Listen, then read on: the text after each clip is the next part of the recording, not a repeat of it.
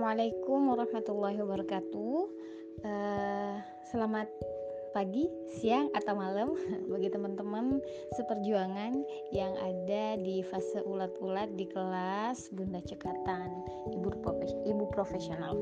Perkenalkan nama saya Yeni.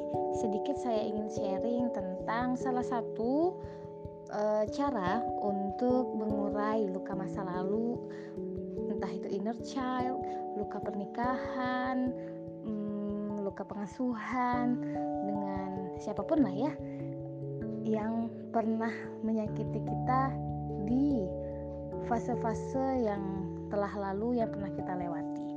Saya ingin berbagi tentang writing for healing gitu ya atau kami biasa menyebutkannya writing therapy. Di sini teman-teman hanya membutuhkan pulpen dan kertas. Boleh dari buku, boleh dari mana pun. Jadi, ada empat langkah yang perlu diperhatikan baik-baik ya. Yang pertama, ini adalah fase awareness. Di fase ini, teman-teman benar-benar menyadari, benar-benar mengakui bahwa dulu pernah terluka, pernah sakit hati, pernah marah dengan siapa pun. Tidak usah takut, tidak usah apa ya, banyak memikirkan sesuatu karena akan mengumbar aib atau siapa pun. Tenang, kita tidak sedang membuka aib siapa pun ya. Kalau membuka aib kan itu ngomong sama orang tapi tidak bertujuan, fungsinya cuma ngomong aja tapi di sesi terapi kita memang membuka luka, tapi ini adalah proses yang memang harus dilalui untuk ada di fase forgiveness. Tujuan kita kan memaafkan ya, karena memaafkan itu adalah kebutuhan kita sendiri.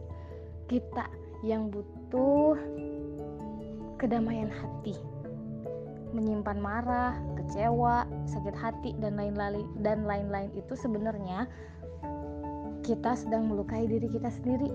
Nah, karena kita ingin menyudahi luka itu, maka tidak ada pilihan lain kecuali menghadapinya dengan gagah berani. Salah satunya adalah dengan mengingat luka. Jadi, di fase awareness, teman-teman hanya perlu mengakui, menyadari bahwa perasaan-perasaan negatif itu ada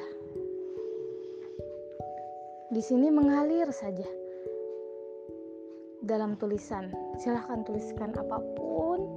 Kita sedang membuang sampah emosi pada tempatnya.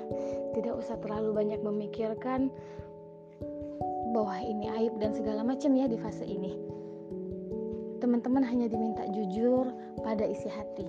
Pun ketika harus pengen berkata kasar gitu kan ya, boleh dalam sesi ini ya daripada kata-kata kasar yang mengedumel dalam hati itu selama ini cuma mengendap dalam hati.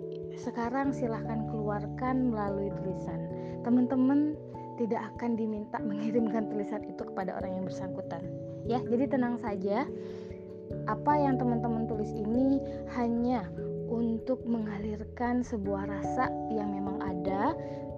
Ini ini sifatnya mengganggu dan kita ingin menyelesaikannya.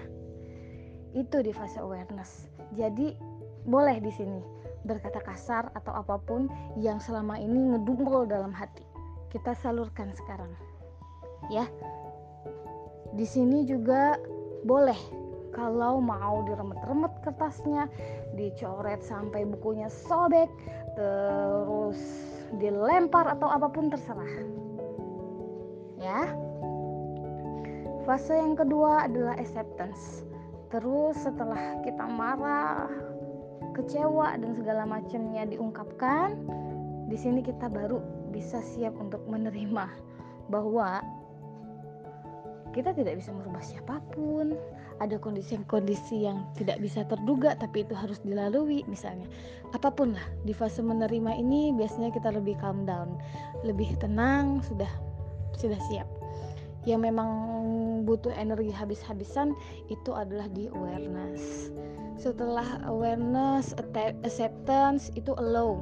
Nah, tadi ya saya bilang bahwa boleh menangis, boleh marah sampai mukul-mukul, hmm, boleh dilempar kertasnya, terserah.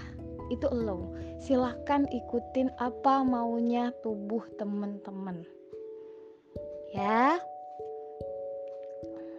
Yang terakhir, adalah fase forgiveness. Kita harapkan setelah membuang sampah-sampah emosi yang sudah mengendap tahunan bahkan puluhan tahun, ini kita dilapangkan hatinya sama Allah untuk memaafkan orang itu, orang yang pernah melukai kita, orang yang pernah menyakiti kita, orang yang pernah membuat kita kecewa. Kita berharap Allah lapangkan hati kita untuk memaafkan. Memaafkan ini adalah fase yang tidak bisa dipaksa dan kadang tidak cukup dalam satu sesi. Maka bisa diulangin lagi ya. Selamat mencoba, semoga bermanfaat. Assalamualaikum warahmatullahi wabarakatuh.